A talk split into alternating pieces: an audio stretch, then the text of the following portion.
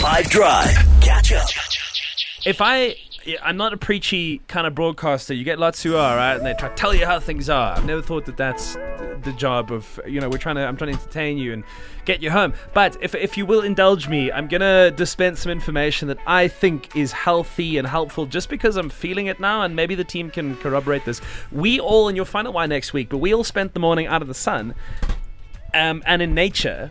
And I just, I had this little brief moment where I started feeling like my worries dissipate a little bit. I'm quite an anxious person. I have an anxious disposition. Felt less anxious. I felt, um, I guess, connected and alive, and and good. I don't know. Was it just me that I was I just having a little moment, or is there some truth to this? Oh no, there's definitely truth to that. I remember when we got out of the car coming back from the uh, driving range, I was like, Nads, I feel awesome.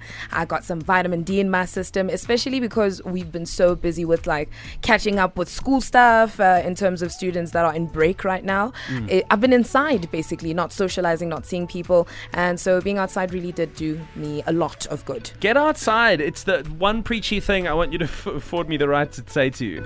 Go outside, breathe some fresh air, expose yourself to natural light. And touch grass. Um, Touch grass. Yeah, that's uh, a saying in the in the gaming community. Um, we tell each other, uh, we tell us uh, gamers, listen. Uh, sometimes you do have to go outside and, and touch some grass and just enjoy enjoy the outside. Yeah. It just felt so good. I'm on a high, man. That's what I want for you. Go outside. My three younger kids are all part of Scouts Talk and. Cubs, and a couple of weeks ago we did a 12 kilometer hike through grasslands, which turned into forest, which turned into sugarcane field, and it is. It's just the best way to spend time out in the fresh air and just, yeah, connecting, touching grass.